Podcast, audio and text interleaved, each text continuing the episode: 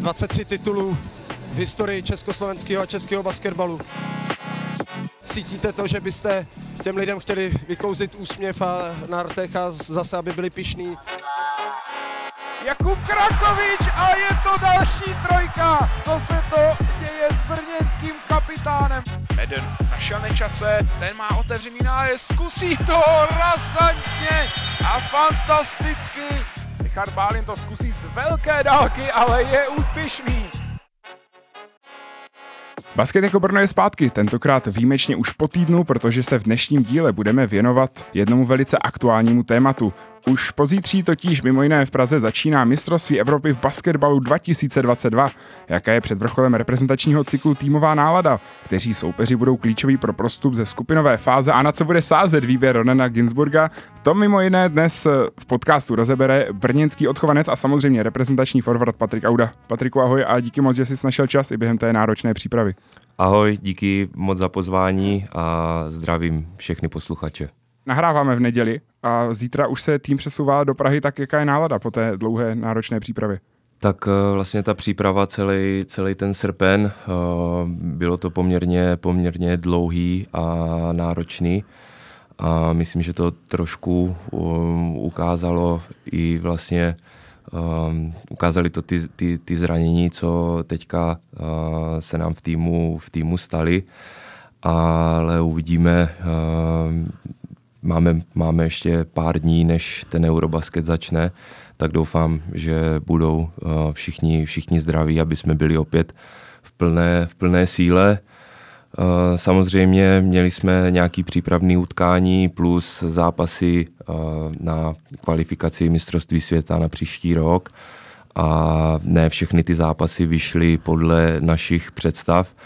Ale i tak si myslím, že to je cenná zkušenost. Teď před tím Eurobasketem ukázalo nám to, kde jsme a na čem ještě musíme zapracovat.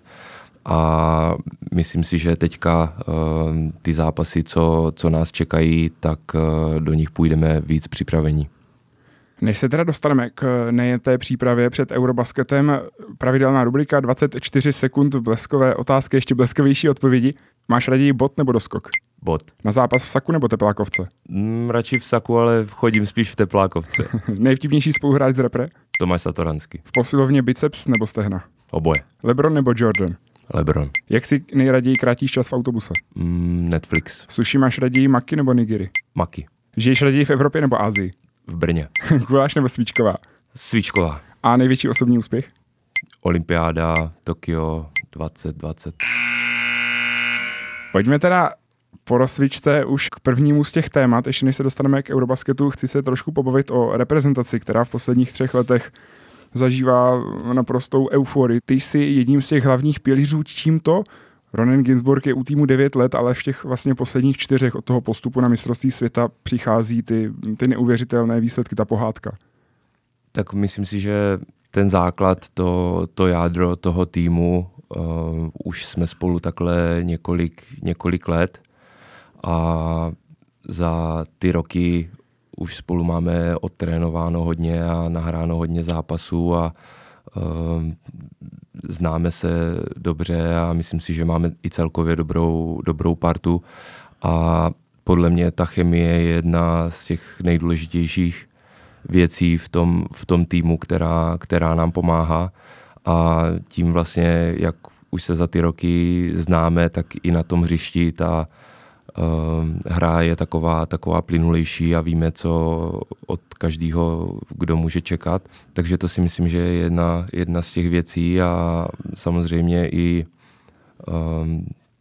vždycky ta sestava, kterou jsme měli poslední roky, tak vždycky nám třeba někdo chyběl, ale myslím si, že všechno to byly dobrý týmy a i to možná, že ty poslední roky jsme vždycky byli v pozici takového outsidera a nic velkého se od nás neočekávalo, tak to podle mě byla hrozná výhoda pro nás, protože my jsme potom hráli jakoby bez nějakého stresu, že něco musíme dokázat a spíš jsme prostě bojovali a šli do všeho společně a potom z toho byl nějaký výsledek, takže tyhle všechny věci si myslím, že tak se sešly hezky dohromady a pomohlo nám to k těm úspěchům, co jsme dokázali.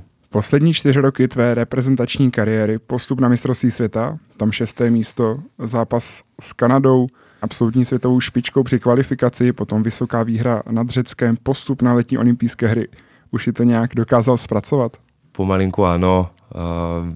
Občas tak, když zpětně se nad tím zamyslím, tak jednak to byly super turnaje, ale zároveň prostě i ty zážitky z těch cest a s tou skupinou kluků, co máme, tak to jsou prostě věci, na které budu vzpomínat do konce života.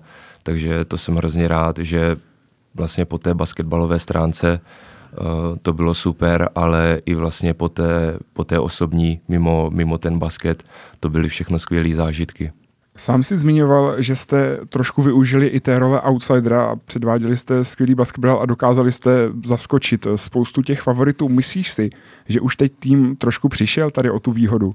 Možná trošku jo, možná je to i tím, že vlastně ten Eurobasket teď, co nás čeká, tak se hraje u nás doma v Praze, ta základní skupina, takže asi i kvůli tomu se třeba od nás čeká něco víc, že prostě na té domácí půdě ukážeme to nejlepší, takže možná nemáme teď úplně tu roli toho typického outsidera, ale pořád si myslím, že v té Evropě je hodně dobrých kvalitních týmů a prostě pořád ukázat, že jsme na nějaké vyšší úrovni, tak máme ještě hodně práce a ukázat prostě, že proti takovým týmům můžeme pořád hrát, že to předtím vlastně nebyla žádná náhoda nebo něco takového a jako pořád tam nějaká ta menší role outsidera je proti takovým týmům. Jak jsi spokojený s přípravou před tím Eurobasketem? Už si to trošku nakousl při té úplně úvodní odpovědi. Neuvěřitelný závěr 2. kola kvalifikace o mistrovství světa, završený výhrou proti velice silné Litvě. Potom přišlo i to 3. kolo kvalifikace mistrovství světa, slušné přáteláky na tom DDB poháru, tak dokázal by si nějak určit, jak jsi spokojený, jak se ti líbila ta předvedená hra? Tak celkově si myslím, že ta příprava byla dobrá, samozřejmě trošku náročná, když vlastně vždycky přes léto toho času není tolik a teď vlastně jsme měli celý měsíc se na tohle všechno připravit a během toho srpna bylo několik přáteláků, pár jsme hráli doma, dobrý zápasy s Bulharskem, s Chorvatskem, potom jsme jeli do Německa po celkem náročné cestě. Jsme nepředvedli úplně ty nejlepší výkony, plus tam přišli do toho nějaké zranění, ale to k tomu sportu samozřejmě patří a jak jsem říkal i předtím, že některé ty roky dřív jsme prostě nebyli kompletní, ale vždycky jsme dokázali hrát s tím, co máme. Samozřejmě trošku smůla teď během těch kvalifikačních zápasů, ale musíme se jakoby zpětně podívat na všechny ty zápasy, říct si, co jsme udělali špatně, co můžeme udělat líp a zapomenout na to, protože teď nás čeká úplně něco jiného a máme teď před sebou hodně zápasů v základní skupině toho Eurobasketu a tam se prostě musíme ukázat v tom nejlepším světle. Úplně na závěr té přípravy vás čekaly teďka ještě 2 zápasy z toho 3. kola kvalifikace o mistrovství světa. Tam už přesně, jak jsi zmiňoval, jste museli nastoupit bez 3 poměrně základních pilířů. Tomáš Satoranský, Vít Krejčí a Boháčík museli vynechat kvůli zranění. Ty zápasy nakonec úplně nevyšly, završené vlastně sobotní porážkou celkem klíčovo pro tu další fázi, tak může třeba to mít nějaký dopad negativní na tu psychiku? Tak určitě každá porážka, to všechno přináší hodně otázek a s tou psychikou to často může zamávat ale pořád si myslím, že jsme tým, který se dokáže z jakékoliv porážky oklepat a víme, že prostě teď máme hodně šancí, několik zápasů, zase ukázat pěkný basket ještě před domácím publikem, takže myslím si, že na tyhle zápasy rychle zapomeneme, jenom se z nich budeme snažit poučit a půjdeme do toho zase po hlavě v těch zápasech, co nás čekají. 5 zápasů ve skupině, která je tady samozřejmě po 6 týmech, 4 z toho postupují do 8finále. Vás čeká na Eurobasketu Polsko, Srbsko, Nizozemsko, Finsko, Izrael v tomto pořadí. Klíčoví soupeři podle tebe, proto dostat se nejen mezi tu první 4, ale samozřejmě nabrat co nejvýhodnější pozici pro třeba o něco příjemnějšího soupeře v další fázi. Je to asi hodně těžký říct. Myslím si, že všechno to jsou kvalitní soupeři. Nemůžeme podcenit vůbec žádný zápas, i jak jsme vlastně viděli včera, tak i tým prostě jako Maďarsko má kvalitní tým, dokážou hrát dobrý basket. Před pár dnama prohráli s Litvou jenom úplně o pár bodů, ale byl to celou dobu vyrovnaný zápas, takže ukázali, že ten basket hrát umí. A v té skupině na tom Eurobasketu si myslím, že to bude podobně. Bude tam velká atmosféra a každý ten tým určitě může zaskočit. Já si myslím, že 2 takový hodně klíčový zápasy pro nás, co budou, tak budou s Polskem a Finskem. Samozřejmě všechny ty zápasy budou důležitý a musíme to brát zápas po zápase a nic nepřeskakovat a vlastně na každý ten zápas se připravit 100%. Když se na to potom podíváš na ty soupeře, je tam třeba Srbsko, což je opravdu světová velmoc, vždycky nebezpečné, Polsko, Finsko může zaskočit. Přemýšleli jste nějak ideální scénář pro ten postup, anebo zkrátka zápas po zápase? Úplně jsme si neříkali, jak by to bylo ideálně, nebo z kterého místa by jsme chtěli postoupit, samozřejmě, že z toho prvního, ale prostě stát se může cokoliv a i ty týmy z té druhé skupiny, na které bychom potom narazili, tak tuším, tam jsou například Řecko, Itálie, Chorvatsko, takže všechno kvalitní týmy a uvidíme, jak to bude. Samozřejmě postup z co nejvyššího místa by byl super na ten první zápas po skupině, ale dál už je to všechno těžký, takže určitě nepřeskakovat a vzít to zápas po zápase. Ještě se zeptám na Izrael. Zajímavý zápas trošku i pro Ronena Ginsburga, který už 9 let je u české reprezentace, ale má izraelské občanství. Víš třeba tam i díky Ronenovi, protože je to trochu neznámý soupeř, tak tušíš třeba co čekat a jestli třeba Izrael právě přiveze spoustu Američanů s izraelským pasem. Zatím nám o tom neříkal nic, spíš jsme se vždycky soustředili na ty zápasy, co jsme měli teď, ale určitě věřím, že ten tým bude mít dobře naskautovaný a připraví nás na ten zápas co nejlépe. Co si takhle vybavuju, tak s Izraeli už jsme nehráli hodně dlouho, naposledy to bylo tuším v roce 2014, když jsme letěli do Moskvy na přípravný turnaj, tak jsme s nima odehráli jeden přátelák a to bylo snad jednou, co si takhle pamatuju, nějaký zápas proti Izraeli a od té doby jsme je neviděli hrát, nikdy jsme se s nima v žádném zápase nepotkali, takže je to zatím pro mě takový otazník trošku. Na koho se ty osobně nejvíc těšíš? Minimálně teda z té 5 soupeřů v základní skupině. Pro mě asi takovej nejvýznamnější zápas z těch všech je proti Polsku. Tím, že já jsem v Polsku odehrál 3 sezóny a mám tam pořád hodně kamarádů, znám hodně těch kluků z repre a je mi to Polsko hodně blízký, tak s tím Polskem vždycky ty zápasy jsou takový pro mě trošku víc speciální než s kýmkoliv jiným z Evropy. Co Srbsko a osobní obrana Nikoli Jokiče pod kočem? Měli jsme vlastně na tom turnaji v Německu šanci vidět hrát Srbsko oba dva dny a samozřejmě je to tým plnej skvělých hráčů.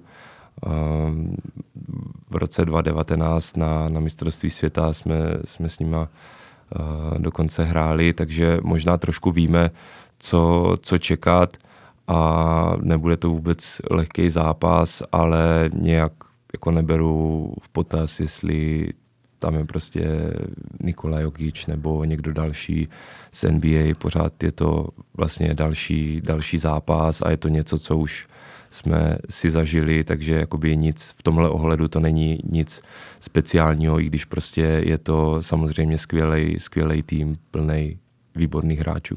Co určitě by měla být obrovská výhoda českého týmu, je právě to domácí prostředí, O2 Arena, všechny zápasy v 17:30, vlastně všechno je připravené na tu velkou stage, tak jak se těšíš ty sám na tu, doufáme, elektrizující atmosféru, která by opravdu měla být v Praze? Těším se neskutečně, vlastně mám rád všechny ty zápasy, který hrajeme doma v Česku. A teď vlastně poprvé v O2 aréně, ani nevím, jestli se tam někdy nějaký basketbalový zápas hrál. Myslím si, že takováhle akce u nás ještě nebyla a možná dlouho zase ještě nebude. Takže na to se hrozně těším a vypadá to podle vyprodaných lístků, že přijde opravdu hodně lidí a ta atmosféra bude určitě skvělá a hrozně moc se na to těším a doufám, že ukážeme právě tady doma, že ten basket hrát umíme. Co bude podle tebe největší sílou týmu? Probrali jsme už trošku soupeře v té základní skupině, tak co zase u nás na té naší straně největší síla? Když bych opomenul tu týmovost, o které už jsem trošku mluvil, tak myslím si, že celkově se snažíme hrát hodně rychlý basket a to je takový styl, který nám vyhovuje, takže určitě nějaký rychlý tempo, energie, když se do toho zapojí i ti domácí fanoušci, kteří by nás mohli hnát dopředu, tak by to mohlo vytvořit skvělou atmosféru a tady ten rytmus té hry by nám mohl sedět a to je něco, čeho bychom mohli využít. Co ta podkošová síla? Tam samozřejmě ty trávíš v té reprezentaci už posledních 8 let. Teď jste tam zase trošku vyrostli, trošku nabili. Zdá se, že by to zase mělo být v té zdravé sestavě. Jak seš tam teďka spokojený?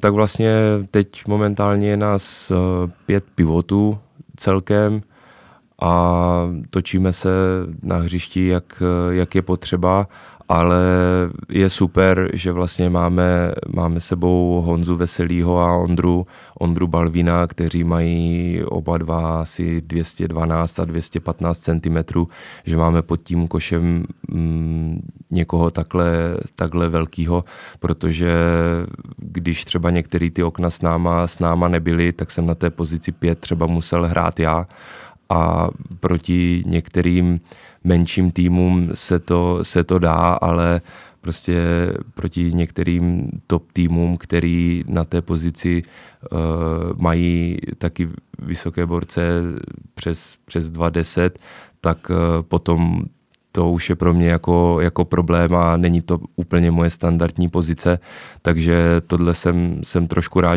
že jsou kluci s náma a já bych mohl hrát zase zpátky na té 4, kde jsem na to víc zvyklej a je to dobrý, no, že vlastně je nás 5, můžeme se střídat a uvidíme, jak nám to pomůže v těch zápasech. Co naopak oproti přípravě musí ještě tým podle tebe vylepšit? Co třeba ukázaly ty poslední 2 porážky v tom 3. kole kvalifikace o mistrovství světa? Já si myslím, že trošku některé momenty v obraně nám chybí lepší komunikace a vypilovat ještě nějaký detaily, takže možná zaměřit se trošku víc na tu obranu, ale myslím si, že to je něco, co se dá opravit nebo poupravit, aby to bylo lepší. A v tom útoku převážně ta naše rychlá hra, to nám vyhovuje a vychází. Samozřejmě nám chybí Tomáš Satoranský, který vždycky tu hru dobře diriguje a organizuje. A uvidíme, jestli bude připraven do těch dalších zápasů, ale kdyby ne, tak to musíme zvládnout i bez něj. Takže potom vlastně, když chybí třeba takovýhle rozehrávač, tak potom se musí trošku celý tým semknout a říct si, hele, budeme hrát víc takhle nebo takhle, že každý musí přinést do toho týmu nějaký input nebo nějakou myšlenku a pomoct vlastně v tom útoku něco vymyslet. Zeptám se ještě na nějakou tu týmovou chemii, to složení. Přece jen ta stará parta, už jsme to hodněkrát rozebrali, zůstává stejná těch několik let, ale už se začíná malinko obměňovat. Třeba Blake Shield už skončil, naopak zase třeba po delší době přibyl Tomáš Kizling, Ondra Sehnal se začíná víc prosazovat. Teďka vlastně i Američan Karnik přispěl při té přípravě. Má to trošku vliv na to střídání, nebo si myslíš, že ta nálada od těch vás veteránů v té reprezentaci je zkrátka tak dobrá, že není nikdy problém s tou chemií? Já si myslím, že to je super přivést vždycky nový hráče, vyzkoušet nový hráče a myslím si, že ten tým teďka má takový správný balanc, že i kdokoliv prostě jde na to hřiště z lavičky, tak vlastně nikdy to nestrácí tu úroveň, kterou třeba přinesla ta první pětka a potom je vlastně jednodušší nějaký ty střídání udělat a nepřemýšlet tolik nad tím, jestli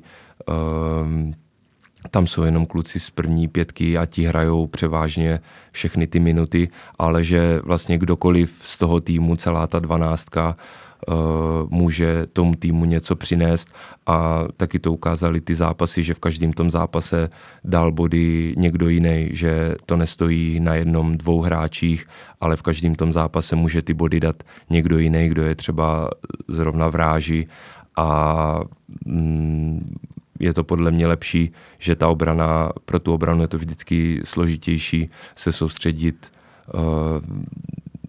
na víc hráčů, než prostě jenom třeba na dva konkrétní. Ty si to vlastně zažil několikrát i sám, třeba i na mistrovství světa, že si začínal z lavičky, nakonec si skončil jako nejlepší střelec českého týmu a tak dál. Ta rotace se hodně střídá.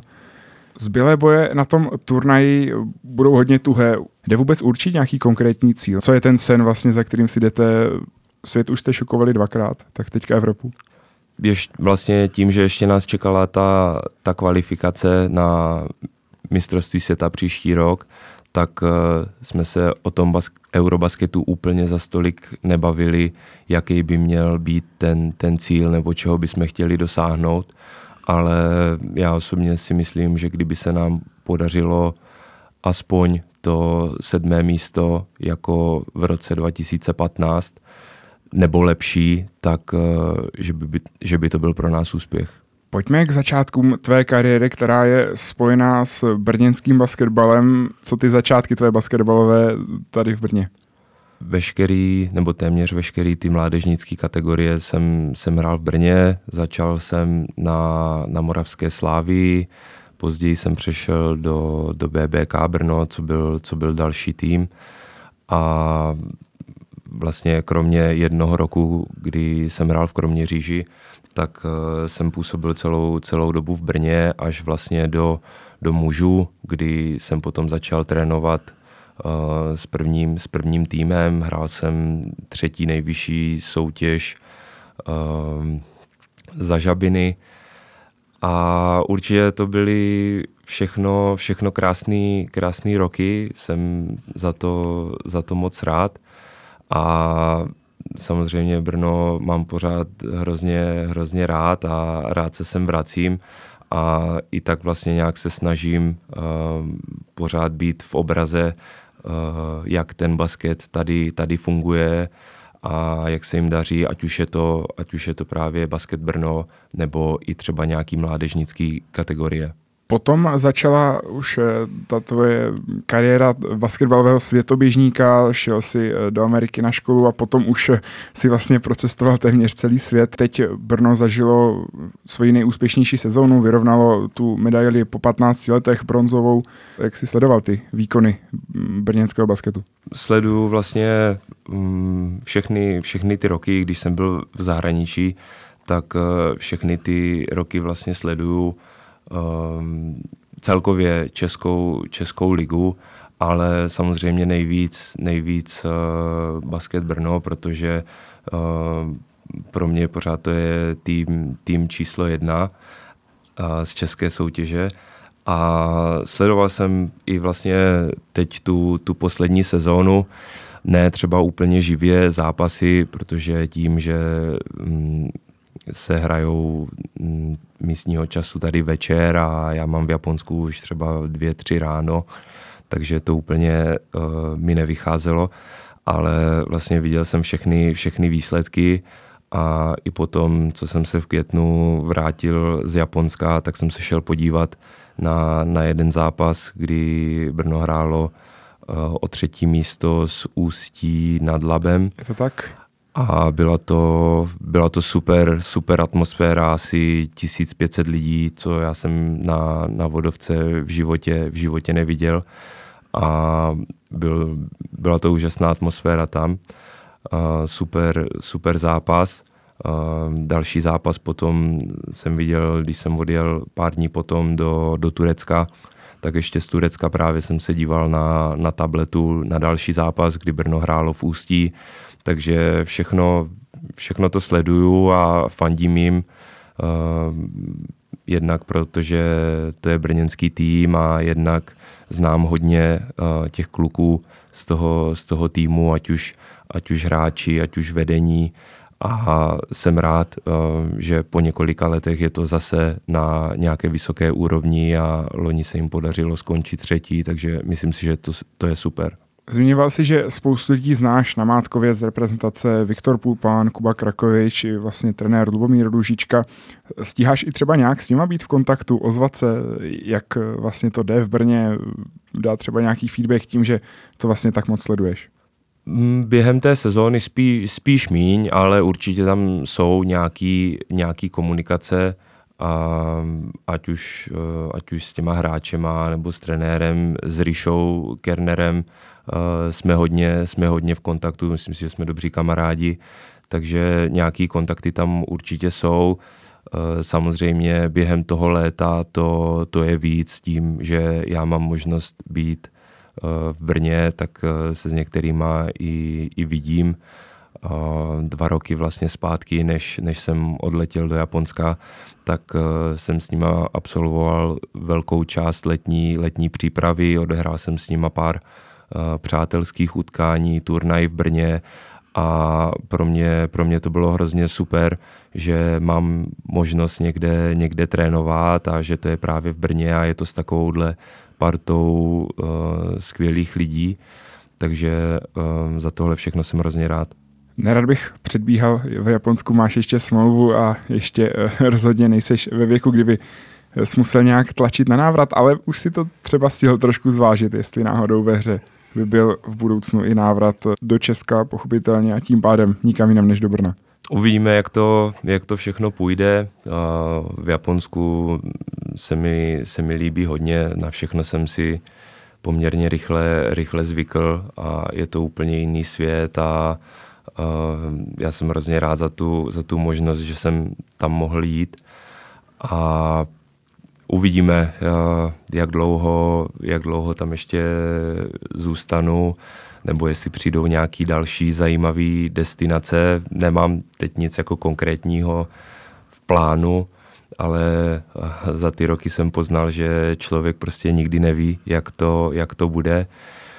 Ale určitě jednou, kdybych se měl vrátit zpátky do Česka, tak samozřejmě nejradši bych se vrátil do Brna a i nějakou třeba svoji poslední sezónu odehrál právě v Brně.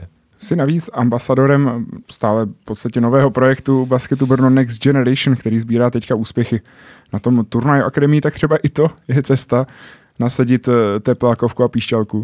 No, to úplně nevím. Občas přes léto, když jsem doma, tak mě někdo pozve, abych třeba udělal nebo poskládal trénink pro nějaký mladší dorostence nebo i holky, za což jsem jako hrozně rád, ale nemám v tom takový trénink, abych to mohl dělat nějak na delší dobu. Zatím jsem o tom tolik nepřemýšlel, všechno je možný. Poslední 2 sezóny si teda strávil v Japonsku, prodloužil si teďka ještě o rok, prozatím naprostá spokojenost s tady tím, že jste se dokázali domluvit s tím klubem, zněl si, že si to vlastně v Asii docela užíváš? Určitě. Od prvního momentu to Japonsko na mě udělalo velký dojem. I celkově ta Yokohama jako město. Myslím si, že jednak po basketbalové stránce mi ten styl toho basketbalu sednul daleko víc, než když jsem byl všude možně po Evropě, tak v tom Japonsku mi to vyhovuje o něco víc. Mám tam i takovou větší volnost v té hře vytvářet pro ostatní a to mě hrozně baví. Takže za tohle jsem hrozně rád, že po té basketbalové stránce to je super a i vlastně po té životní. To Japonsko je úplně jiný svět, ale myslím si, že já jsem takový, že si na všechno zvyknu, tak i tam jsem jako neměl od začátku žádný problémy, ať už je to prostě se nějak domluvit s lidma, což je občas náročný, protože hodně málo lidí mluví anglicky. Tím vlastně i něco japonsky jsem se naučil. A i vlastně ty věci kolem, jako je jídlo nebo celkově ta kultura a jak se ti lidi chovají, jak přemýšlí, tak je to prostě všechno jiný, ale myslím si, že jsem si na všechno zvykl a jsem tam rád a od prvního momentu jsem cítil obrovskou podporu od těch domácích fanoušků a tohle je prostě vždycky super a příjemný pro toho hráče, když ví, že má za sebou lidi, co ho podporujou. No, zvyknou jsi musel třeba i mimo jiné na to, že musíš mít dlouhý rukáv ve veřejné posilovně, co jsem zachytil z Basket Focus podcast pro ČT Sport, ale celkově po té životní stránce, rodinné stránce a tak, všecko tam funguje, našel ses i tady v tom, nejenom třeba na tom kurtu basketbalovým. Jo, samozřejmě některé ty věci v tom Japonsku jsou jinak a odvíjí se to všechno od toho jejich myšlení. A jak už si říkal, i prostě to tetování je tam pořád braný jinak než třeba v Evropě a kdekoliv jinde ve světě, ale neměl jsem s tím jako nikdy žádný problémy nebo takhle, spíš prostě to ti lidi respektujou a já vím, že když jdu na určitá místa, tak prostě si ty tetování musím zakrýt a vlastně jsou to takový všechno detaily, ale někoho by to třeba naštvalo, ale já prostě na jednu stranu chápu, že když jsem někde takhle v zahraničí, v cizí kultuře a tam jsou určitý pravidla, tak já nebudu ten, když tam přijdu, tak se je nebudu snažit změnit, ale budu se je snažit respektovat. 2 sezóny, 2 rekordy týmové v počtu vítězství, mám pocit 18 a 22. Jestli to bylo, tak příští rok to znamená 26? Uvidíme. Myslím si teď, že to jádro toho týmu zůstává i hlavní trenér.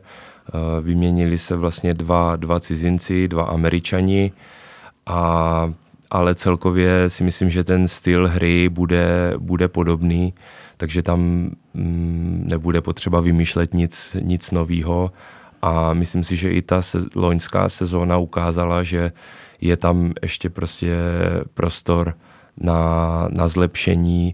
Bylo tam hodně zápasů, co nám třeba unikly o pár bodů nebo v prodloužení. Takže myslím si, že tam je určitě velká šance udělat zase lepší výsledek než ty dvě sezóny teďka. Uvidíme, jak si to všechno sedne dohromady. No, už tam s tebou byl i Ondra Balvín, určitě tomu neuškodil to, jak nadšeně mluvíš o Japonsku. Lanaříš třeba někoho dalšího z těch kolegů z české reprezentace? Tak úplně nelanařím, ale samozřejmě, když se mě na to někdo zeptá, nebo i vlastně Ondra před tou loňskou sezónou se mě na to hodně ptal, protože samozřejmě byl x let ve Španělsku a teď najednou změnit to působiště úplně takhle někam do neznáma, tak člověk prostě neví, co od toho čekat. Tak se mě ptal na hodně těch věcí a já jsem mu řekl, jak to je nebo jak to vidím já, a samozřejmě to rozhodnutí je potom na něm, protože já chápu, že když mě to třeba všechno přijde super, tak někdo jiný to může vidět úplně jinak. Tohle je všechno hodně individuální, ale já se prostě vždycky snažím říct tak jak to vidím já, nepřibarvovat to a potom ať prostě ten člověk si udělá vlastní obrázek sám. Patriku, moc díky za tvůj čas. Přeju spoustu úspěchů, samozřejmě teď především na Eurobasketu, ale pochopitelně i v příští sezóně v Japonsku, ať se ti povede vybojovat kontrakt, buď prodloužení, anebo kdekoliv jinde po světě v nějaké atraktivní destinaci, a díky moc. Děkuju moc. Samozřejmě moc děkuju i posluchačům. Tohle byl Basket jako Brno. Budu se těšit u dalšího dílu. Naslyšenou.